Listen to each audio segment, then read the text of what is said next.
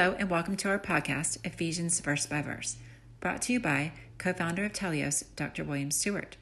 This captivating podcast will not only teach you the book of Ephesians, which tells us so much about Christ and his mission, as well as our Christian walk, but it will teach you how to study the Bible so you can have confidence in what you learn. Episodes will provide key points for each important verse of the book of Ephesians. Thanks for joining us on this exciting biblical journey. Hello again, I'm William Stewart, co-founder of Teleios.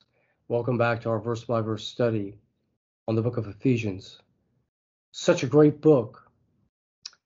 One of the most important, in my mind, epistles that is written because it's so efficiently uh, written to the Ephesians.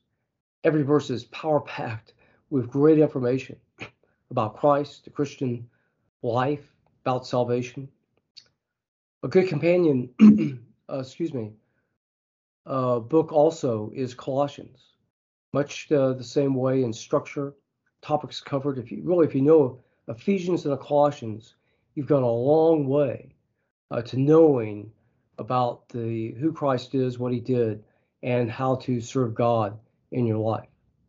So, welcome today. We're in the last verse of chapter two, and a really nice passage about the structure of the church uh, it reads, In whom ye also are builded together for a habitation of God through the Holy Spirit.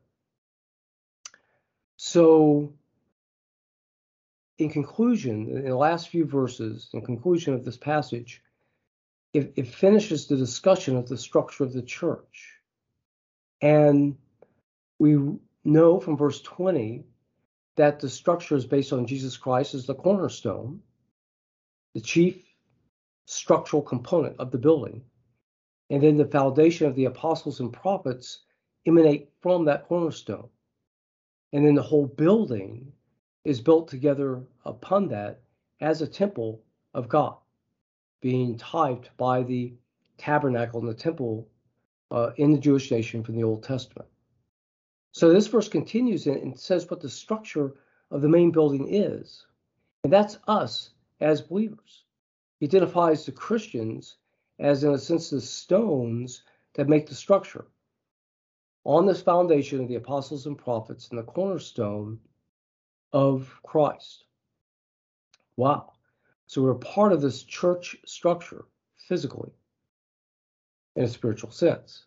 All this is done by the Spirit. Now, this is perhaps a little controversial, it could be taken several ways. Is that the whole structure of the church is built up through the Holy Spirit. Or we also know that the Holy Spirit indwells each of us. So as the Spirit indwells each of us, regenerates us, and matures us in a Christian life, that's how the Spirit is built up. That has the most evidence in Scripture that's at least by his action in us as individual stones of the structure. I don't think we can rule out completely that the whole building is fit together uh, by the Spirit itself. We know that the Spirit in 1 Corinthians 12 13 places us all into the church. So there might be some element of his uh, workings through the whole structure itself. Okay, great verse what we've seen then so far in the first two chapters of Ephesians in review. The first half of Ephesians 1 talks about salvation, the promises of salvation, its character, and, and the attitude in which God brought it. The second half of Ephesians 1 is Paul's prayer to Christians, what, what Paul really wants Christians to gain from God, what he, for what he's praying for them so it's very important based on the fact that they've become believers.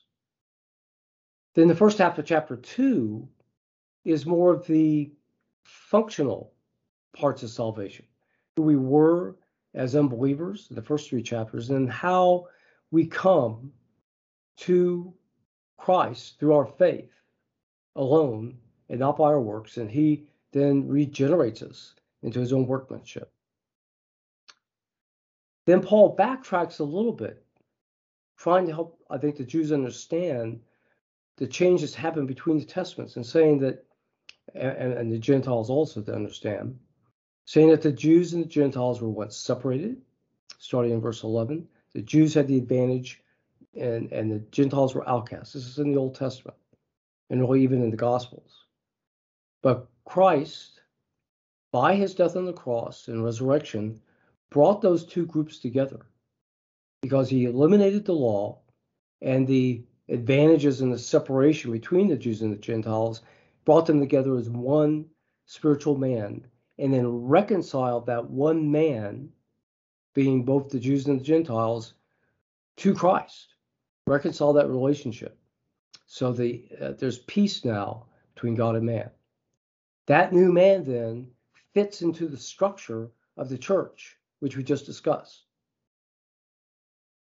So now coming up in chapter three, we'll discuss more of the knowledge of the church. So we have the structure of the church and the knowledge of the church. And then, of course, in, in four to six, we'll talk about how the church and the individual Christian life operates. Well uh, constructed book. Okay, thanks for joining me today. I look forward to seeing you next time as we start chapter three. Great chapter. I'll see you then. Bye bye for now. Thanks for listening to this episode of Ephesians Verse by Verse. We hope you found Dr. Stewart's teachings both interesting and informative. Join us next time for another exciting episode in Ephesians.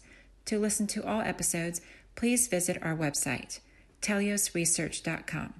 T E L E I O S R E S E A R C H. Thank you.